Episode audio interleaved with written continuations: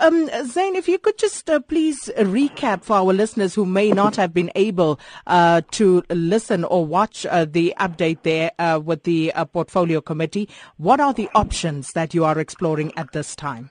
Um, I think the the options we discussed on Tuesday, we basically SASSA, and I need to just make this quite clear that operationally and administratively, um, SASSA is responsible to pay the grants. Department of Social Development, um, while we have no legal say on what they do, administratively has been actively working to get the, the right kind of solution in place for a number of months. Um, but what we were doing on Tuesday was to update the portfolio committee on progress. SASSA has been required to do that now on a weekly basis. And a question emerged about what happens if the um, negotiations with CPS is not successful. I think the first thing we said is that it's very highly unlikely that the negotiations will not be successful.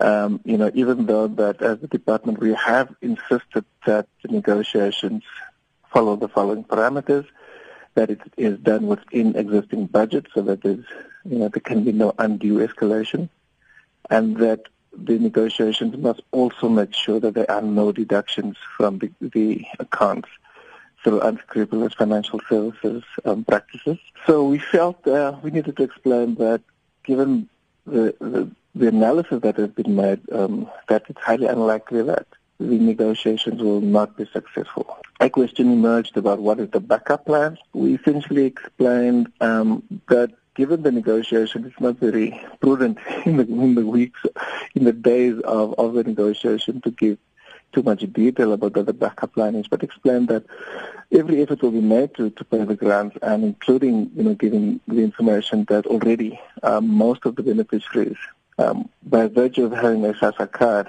are linked to a bank and bank account. So in the first instance, you have the Grindrod bank account that um, that is employed. Grindrod is a bank employed by by CPS, um, and all the beneficiaries are linked to Grindrod by virtue of having the, the SASSA account. So already at this stage, 60% of the people are paid electronically through through the banks. Some of them um, through Bankserv because they have their own bank accounts.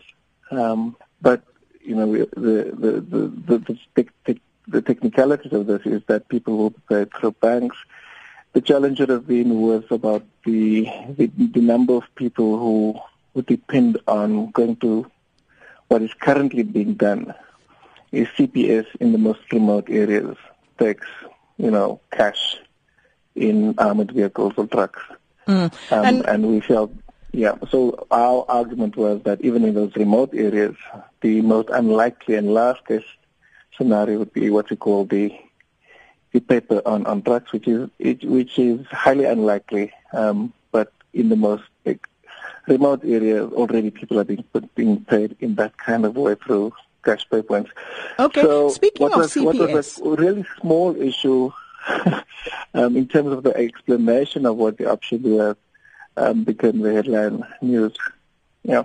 So, with regard to CPS, and you spoke about, you know, um, escalation there, uh, we're seeing reports uh, that say that uh, currently CPS um, is uh, being paid a 16 rand per person uh, per month uh, to an overall cost of 272 million yeah. per month.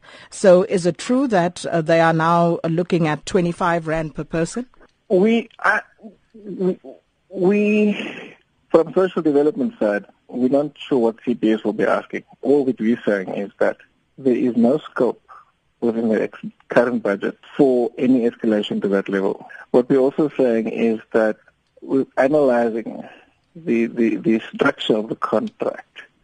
Um, and Sakina, please be, bear with me. I can't give these details. We're actually, team, there's a team negotiating with CPS right now Okay. Um, and they would be listening to this radio station. Okay, fair um, enough. But so I think what we're just saying, there's no scope for them to, to make those kind of demands, and it's it's it's analyzing the structure of, of the contract um, financially.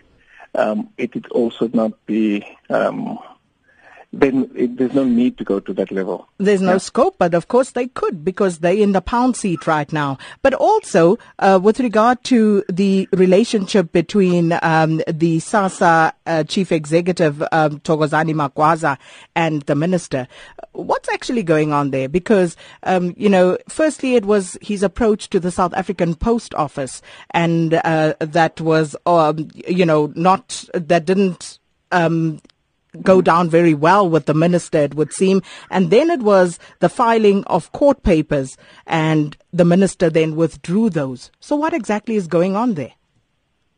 So, I think that's something that between myself, the minister, and the CEO, um, Mr. Magwaza, once he comes back from his sick leave, we're going to have to discuss in, in, in, in detail. I wouldn't really want to talk about that on air right now.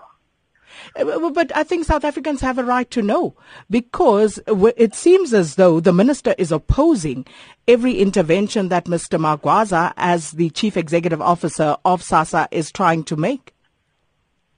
Look, I, I think what what we must be looking at is the fact that um, Mr. Magwaza is the, as the CEO, um, is the person that ultimately is going to carry the can for whatever um, emerges out of the negotiations. And that's why I'm saying, you know, it's, it's whether there's a bad relationship or a good relationship is not something I would like to discuss on on air. I think that myself, the minister, and Mr. Magwaza would have to sit down afterwards and discuss this. I think at the moment the most important thing is to ensure that grants get paid on the first.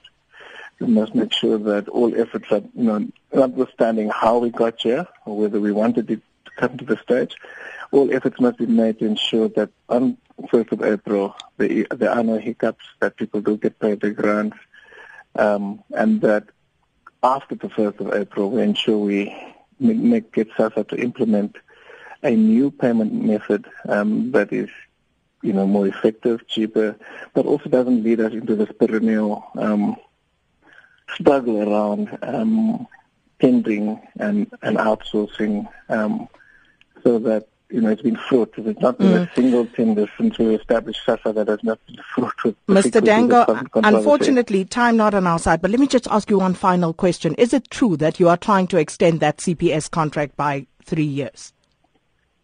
No, that's not true.